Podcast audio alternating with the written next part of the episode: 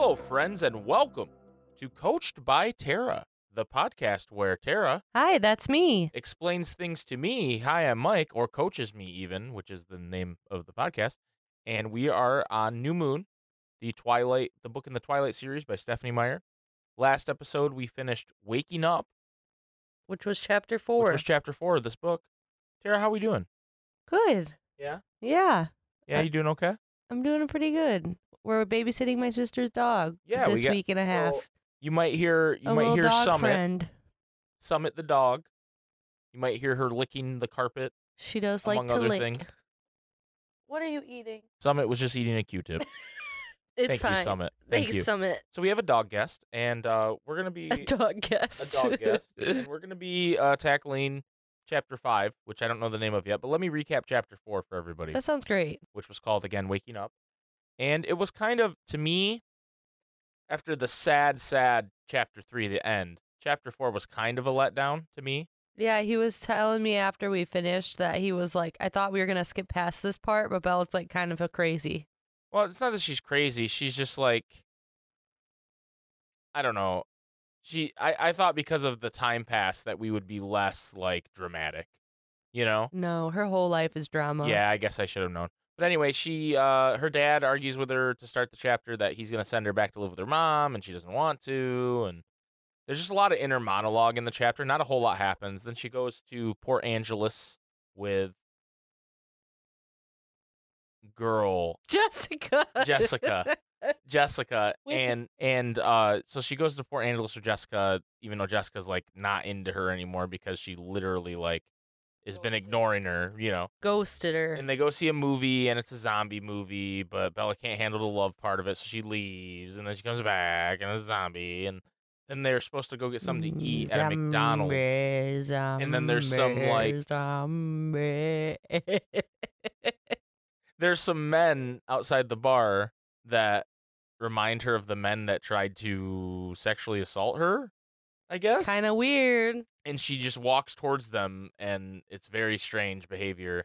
But she hears Edward in her mind telling her to stop, and that's why she feels the need to do it. It's very, very strange. Yes, very strange. That's basically the chapter. Is then she, like, apologizes, and, you know, it's a fake apology because she doesn't really care. And, and basically she's, like, out of that, like, numb feeling. She, like, doesn't know. Well, because she heard the, you know, I she mean. She felt something for the first time in months. Well, she, like, heard Edward's voice. Right. Like, that was, like, a, the biggest part of the chapter, I would say. Yes. So, anyway, we're moving on to chapter five. Five, yep. Which is called? Cheater. Cheater, cheater, pumpkin eater. Yeah. I don't know what this is going to be about. I know, it's hard to predict.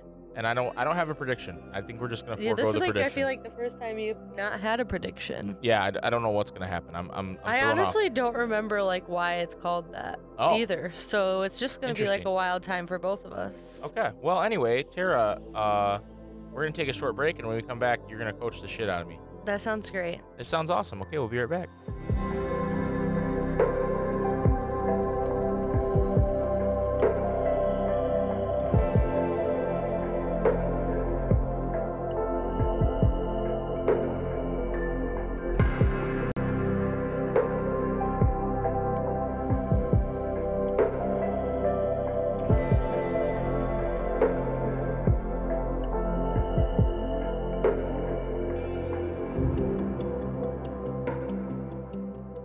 I'm ready to be coached.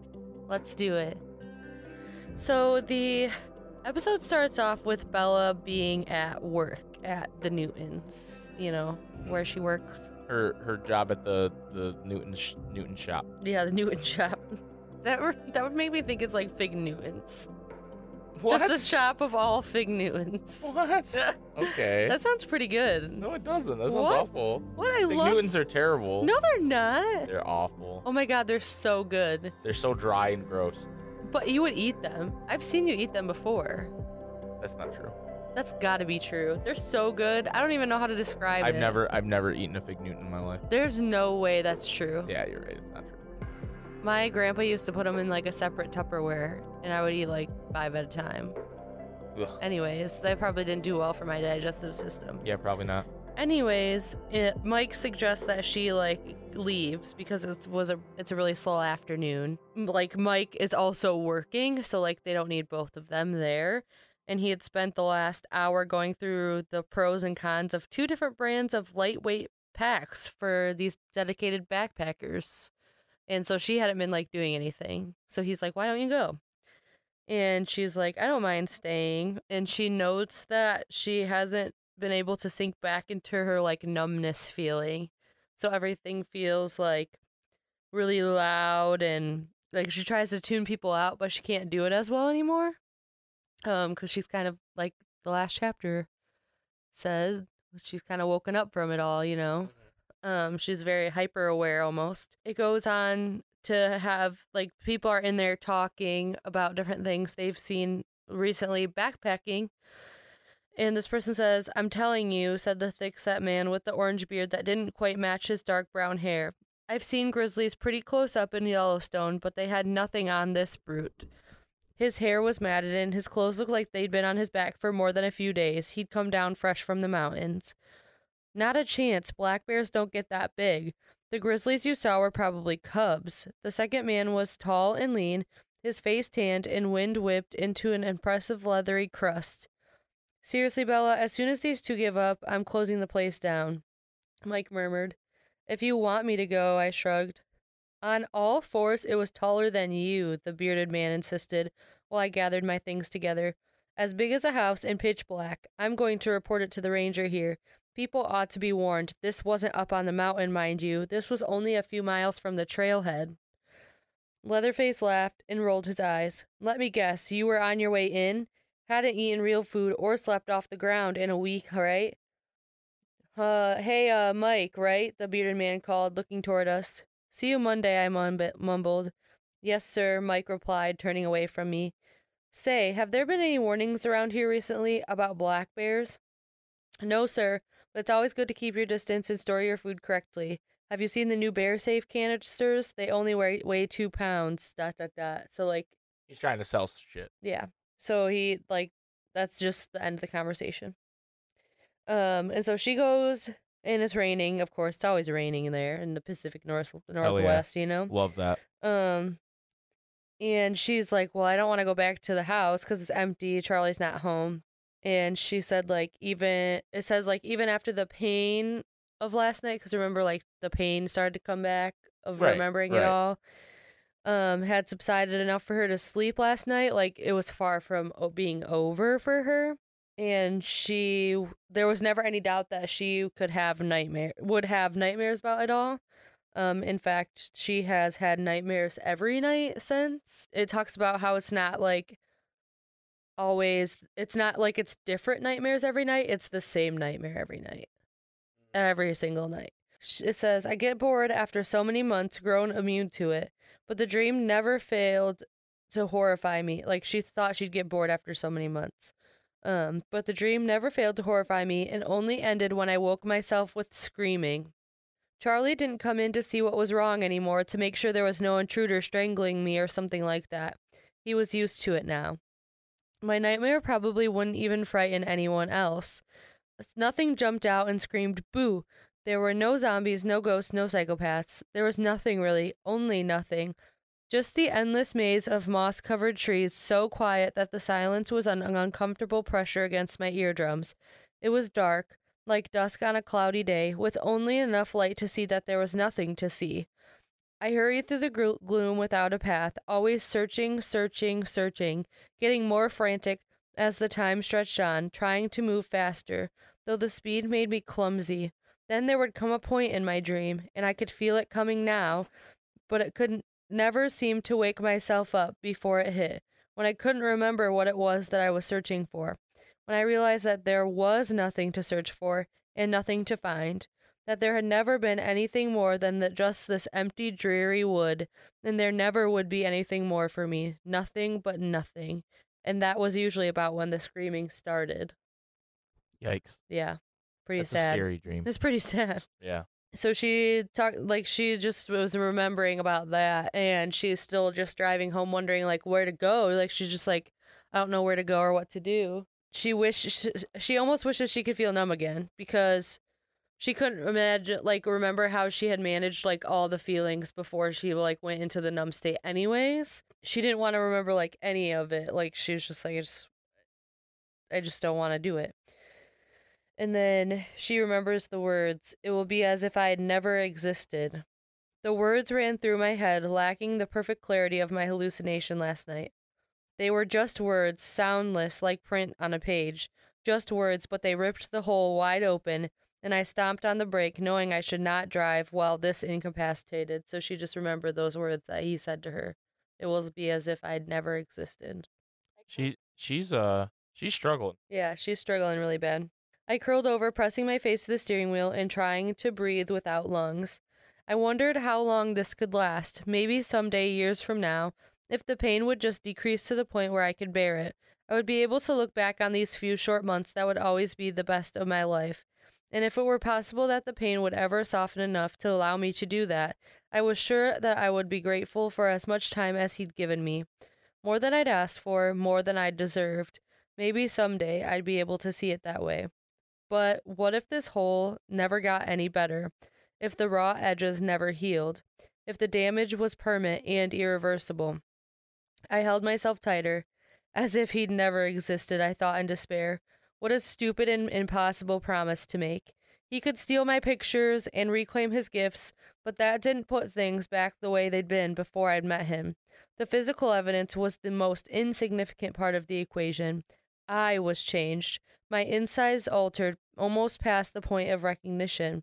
Even my outsides looked different. My face sallow, my white except for the purple circles the nightmares left under my eyes.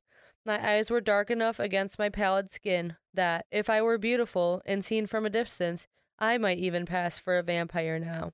But I was not beautiful, and I probably looked closer to a zombie. As if he'd ever, as if he'd never existed, that was insanity. It was a promise that he could never keep, a promise that was broken as soon as he'd made it. I thumped my head against the steering wheel, trying to distract myself from the sharper pain. This chapter is, like, actually almost sadder to me than a lot of the other chapters now that I remember. Because, like, it's just so relatable, I feel like, on really? some levels. Okay. Like, I feel like, well, if you've had your heart broken before, you you know kind of the feeling that she's feeling. And that, not, like, maybe as deep as she's feeling, like, that her life will never be the same, like, for forever, but, like, just, like, not wanting to think about it, doing anything to distract yourself, and then when it comes around, it's just always replaying the same things over and over again. Yeah, and that's what she's sure. doing. It made me feel silly for ever th- worrying about keeping my promise to him. Where was the logic in sticking to an agreement that had already been violated by the other party? Who cared if I was reckless and stupid? There was no reason to avoid recklessness, no reason why I shouldn't be stupid. I laughed humorlessly to myself, still gasping for air. Reckless in Forks, now there was a hopeless proposition. The dark humor distracted me, and the distraction eased the pain. My breath came easier, and I was able to lean back against the seat. Although it was cold today, my forehead was damp with sweat. I concentrated on my hopeless proposition to keep from sliding back into the excruciating memories. To be reckless in Forks would take a lot of creativity, maybe more than I had, but I wished I could find a way, some way. I might feel better if I weren't holding fast all alone to a, bro- a broken pact. If I were an oath breaker too. But how could I cheat on my side of the deal here in this harmless little town? That's what she means by cheater. Mm. Of course, Forks hadn't always been so harmless, but now it was exactly what it had always appeared to be. It was dull and it was safe. Um, so then she's, like, just kind of, like, staring out her windshield still on the side of the road. It's just, like, raining and... Okay, so she stares out her windshield and her un- engine, she, like, cuts her engine because it was groaning because it was idling for so long. And she goes outside and, like, sh- it's raining still, obviously. Um, and she gets, like, all wet from doing that. And she, after a minute of, like, staring around, like, outside of her truck, she realizes, like, that she's parked in front of, like, a house of someone that she knows. She calls it the Cheney's house, um, and that her truck was blocking their driveway and across the road from the Marx Marx's. So she, like, knows where she is. Um, she knew she needed to move her truck and go home, but she was just, like, wandering a little bit, and she was like, I shouldn't be doing this. And then as she took a deep breath to prepare to move her truck, she sees a sign in the yard across the street, the Marx's yard. It was just a big piece of cardboard leaning against their mailbox post with black letters scrawled in caps across it. Sometimes kismet happens. Coincidence, or was it meant to be? I didn't know, but it seemed kind of silly to think that it was somehow fated, that the dilapidated motorcycles rusting in the Marx's front yard beside the hand-printed for sale as is sign were serving some higher purpose by existing there right where I needed them to be. So maybe it wasn't kismet. Maybe there were just all kinds of ways to be reckless, and I had now only opened my eyes to them. Reckless and stupid. Those were Charlie's two favorite words to apply Wait, to what motorcycles. Is, what does kismet mean? Kismet? It means destiny or fate. I've what, never heard that in my what life. What chance did I stand against kismet? I don't know. Yeah, kismet. Kismet? Sometimes fate happens is what it, it means, basically. So huh. maybe it wasn't fate. I thought kismet was like someone's name or something when oh. you first said it, and I was like, wait, and then she kept going. I was like, wait, what is kismet? Um. So, yeah. So she goes back, and she says, reckless and stupid. Those are Charlie's two favorite words to apply to motorcycles. Charlie's job didn't get a lot of action compared to cops in other bigger towns, but he did get called in on traffic accidents. With the long, wet stretches of freeway twisting and turning through the forest here, blind corner after blind corner, there was no shortage of that kind of action. But even with the huge log haulers barreling around the turns, mostly people walked away. The exceptions to that rule were often on motorcycles, and Charlie had seen one too many victims, almost always kids, smeared on the highway. He'd made me promise before I was ten that I would never accept a ride on a motorcycle. Even at that age, I didn't have to think twice before promising. Who would want to ride a motorcycle here? It would be like taking a sixty mile per hour bath. So many promises I kept. They clicked together for me then. I wanted to be stupid and reckless, and I wanted to break promises. Why stop at one? That's as far as I thought it through. I sloshed through the rain to the Marx's front door and rang the bell. One of the Marx boys opened the door, the younger one, the freshman. Couldn't remember his name. His sandy hair only came up to my shoulder. He had no troubling remember. He had no trouble remembering my name. Bella Swan? He asked in surprise. How much do you want for the bike? I panted, jerking my thumb over my shoulder toward the sales display. Are you serious? He demanded. Of course I am. Well, they don't work. I sighed impatiently. This was something I'd already inferred from the sign. How much? If you really want one, just take it. My mom made my dad move them down to the road so they could get picked up with the garbage. I glanced at the bikes again and saw that they were rest resting on a pile of other yard clippings and dead branches. Are you positive about that? Sure, want to ask her? It was probably better not to involve adults who might mention this to Charlie. No, I believe you. You want me to help you, he offered? They're not light. Okay, thanks. I only need one, though. Might as well take both, the boy said. Maybe you could scavenge some parts. So then he helps her, like, load the bikes into the back of her truck. And he's like, what are you going to do with them anyways? Like, they haven't worked in so long. And she was like, well, I kind of guessed, but maybe I'll take them to Dowling's. And he's like, well, that place is going to charge you more than they're worth to get running, basically. And she was like, well, she can't, like, argue with that. She's just, like, thinking, like, what the heck is she going to do? Um, and she thinks back to getting her truck, how she got her truck. And she's Billy. like... Billy. Billy. And she notes that Jacob Black had kept it in great shape when it had belonged to his father, Billy. Inspiration, inspiration hit like a bolt of lightning. Not unreasonable consider considering the storm. You know what? That's okay. I know someone who builds, builds cars. Oh, that's good. He smiled in relief. He waved as I pulled away, still smiling. Nice kid. Yeah. Um, she drove quickly and purposefully now, so she like was trying to get home before Charlie got there so that she could like obviously hide them. So like she calls him instead, and she calls like the station, and he's like, "What's wrong?" And she's like, "Well, can I just like call you at work without being an emergency?" And he was like, "Well, you haven't ever called me before, so is there an emergency?" And she was just like, "Well, no, I just wanted the directions to the Black's place. I'm not sure that I can remember the way on my own. He hasn't been there in months." She says, I want to visit Jacob. I haven't seen him in months. When Charlie spoke again, his voice was much happier. That's a great idea, Bells. Do you have a pen? The directions he gave me were very simple. I assured him that I would be back for dinner, though he tried to tell me not to hurry. He wanted to join me in La Push, and I wasn't having that. Like, he wanted... She was like, I don't want him to meet me there. Right. Like, she was going to go home, and then she was like, I don't want him to meet me there either, because either way, like, I'm in trouble with right. getting these. Um, so, like, she decides to drive out to the Black's house. Um... And she was hoping that she would get Jacob alone. Like, she doesn't want Billy to say anything right. to Charlie either. And she's, like, worried. She's actually, like, worried when she's driving there about Billy seeing her because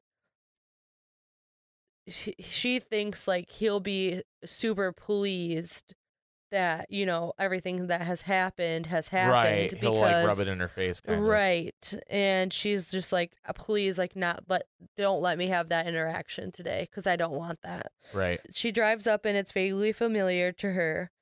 Um, a small wooden place with narrow windows, the dull red paint making it resemble a tiny barn. Jacob's head peered out of the window before I could even get out of the truck.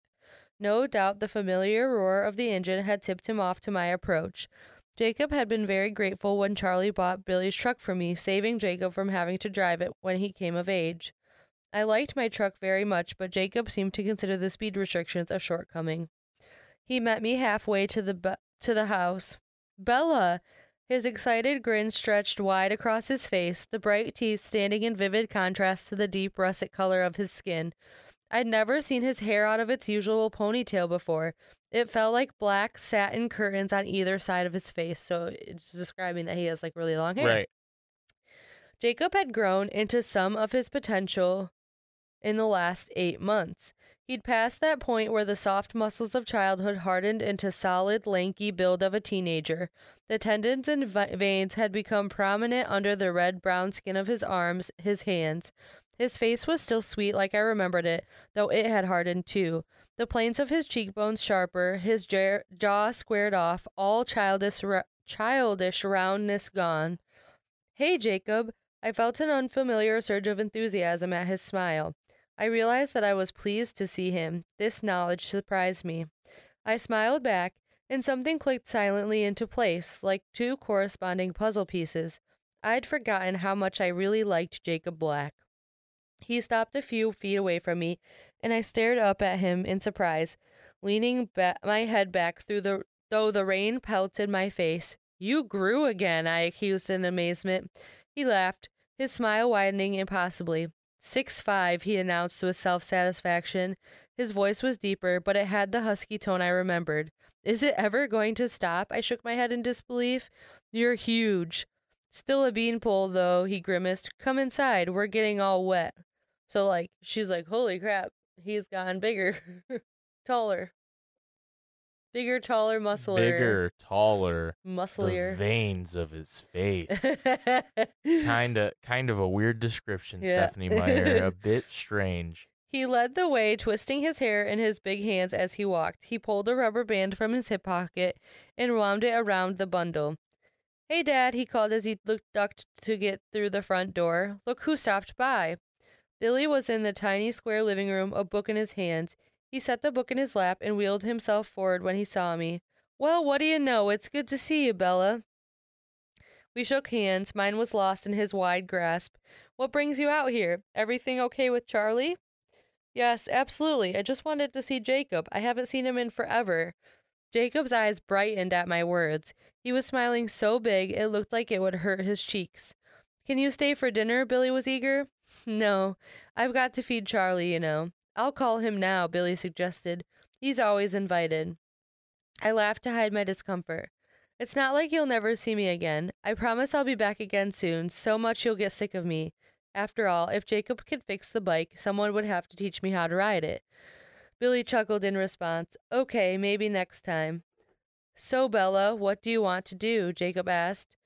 Whatever. What were you doing before I interrupted? I was strangely comfortable here. It was very familiar, but only distantly. There were no painful reminders of the recent past. Jacob hesitated. I was just heading out to work on my car, but we can do something else. No, that's perfect, I interrupted. I'd love to see your car. So then they go around to the garage, and she's like, bye, Billy. Yeah, Billy, don't tell, talk to me about Edward, right. please. Um, and then they it talks a little bit about the garage and how it's like no more than like a couple sheds, like basically like put together, and the wall is knocked out, so it's just like two like that almost are... like a pole barn. Yeah, and then under it, she notices because like the shelter is like raised on cinder blocks, so it's like not enclosed. Right. Um, she noticed. Oh, no, no, not the shelter, obviously. Sorry, that's stupid. The com the automobile is on cinder blocks. Right, okay, yeah. She notices it looks like almost completed to her. Like, to her, it looks like a full car. And she notices that it's a Volkswagen, and he she's like, what kind is it? And he's like, it's an uh, old Volkswagen Rabbit, nineteen eighty-six, a classic. And she asks, how is it, how is it going? So he explains that her his dad...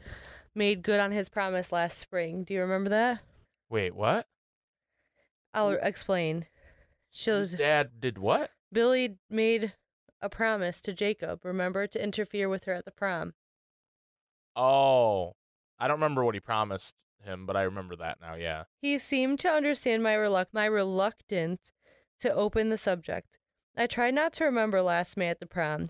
Jacob had been bribed by his father with money and car parts to deliver a message there. Billy wanted me to stay a safe distance from the most important person in my life. It turned out that his concern was, in the end, unnecessary. I was all too safe now. But I was going to see what I could do to change that. Jacob, what do you know about motorcycles? I asked. He shrugged. Some. My friend Embry has a dirt bike. We work on it together sometimes. Why? Well, I pursed my lips as I considered. I wasn't sure if he would keep his mouth shut, but I didn't have many other options. I recently acquired a couple bikes, and they're not in the greatest condition. I wonder if you could get them running. Cool, he seemed truly pre pleased by the challenge. His face glowed. I'll give it a try. I held up one finger in warning. The thing is, I explained, Charlie doesn't approve of motorcycles. Honestly, he'd probably bust a vein in his forehead if he already knew about this, so you can't tell Billy. Sure, sure, Jacob smiled. I understand. I'll pay you, I continued. This offended him. No, I want to help. You can't pay me. Well, how about a trade then? I was making this up as I went, but it seemed reasonable enough. I only need one bike, and I'll need lessons too. So how about this? I'll give you the other bike, and then you can teach me. Sweet, he made the word into two syllables. Wait a sec, are you legal yet? When's your birthday? Huh? What? No, he, she, legal? She meant to drive. Uh-huh, sure, Stephanie Meyer. You missed it, he teased, narrowing his eyes in mock resentment. I'm sixteen. Not that your age ever stopped you before driving. Sorry about your birthday. Don't worry about it. I missed yours. What are you, forty? I sniffed. Close. We'll have a joint party to make up for it. Sounds like a date. His eyes sparkled at the word. I needed to rein in the enthusiasm before I gave him the wrong idea. It was just that it had been a long time since I'd felt so light and bo buoyant. Buoyant. I can't say that word. Buoyant. The rarity of the feeling made it more difficult to manage. Maybe when the bikes are finished, our presents to ourselves, I added, like, as the joint party, for the joint party. Deal. When will you bring them down? I bit my lip, embarrassed. They're in my truck right now, I admitted. Great, he seemed to mean it. Will Billy see if we bring them around? He winked at me. We'll be sneaky. We eased around from the east, sneaking, sticking to the trees when we were in view of the windows, effecting a casual-looking stroll, just in case. He unloaded the bike swiftly from the truck bed, wheeling them one by one into the shrubbery where I hid. It looked too easy for him. I'd remembered the bikes being much, much heavier than that.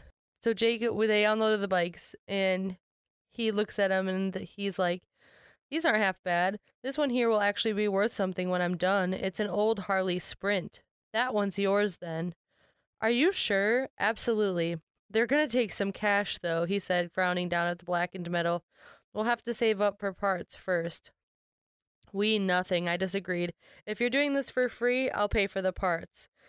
I don't know, he muttered. I've got some money saved. College fund, you know. College schmollage, I thought to myself. It wasn't like I'd saved up enough to go anywhere special. And besides, I had no desire to leave Forks anyways. What difference would I make if I skimmed a little bit off the top? Jacob just nodded. This all made perfect sense to him. As we skulked back to the makeshift garage, I contemplated my luck. Only a teenage boy would agree to this, deceiving both our parents while repairing dangerous vehicles using money meant for my college education. He didn't see anything wrong with that picture. Jacob was a gift from the gods. And that's the end of the chapter. Oh, wow. Okay, so they're setting up. One of the things I knew about in Twilight before starting this, the relationship between Jacob and Bella. We're setting it up. And she's I, like... I would call it a friendship, but we'll see. I don't know. She's getting, she's pretty flirty to start off if it's just a friendship. That's true. And she knows. Like, she knows she's manipulating him. But I think what happens is it turns into more than that. Like, she obviously likes the kid. But... I think right now, I kind of understand, like, what she's describing is, like, he. It's the first time where she's felt, like, happy and not thinking about something from the past oh, with sure. someone new. So it's, like, so easy to feel so fine. Yeah, no, for sure. I agree. Uh, but it is, like, you know, when she says stuff like, it's a date, and then watches his reaction, and she's, like, excited about his reaction. It's kind of like, okay, well, easy. I don't know if I would say that she's excited. She just, like, notices that she shouldn't have said something like that. Right. Okay. Well, Tara, thank you, uh, everybody, for listening. Yes, thank to you. Coached by Tara. Next next week we'll do chapter six. Yes. And um, yeah, thank thank you everybody thank for, you listening for listening and watching. And uh, Tara, thank you for coaching me. You're welcome. I hope you enjoyed your uh, C B T. C B T. Bye. Bye.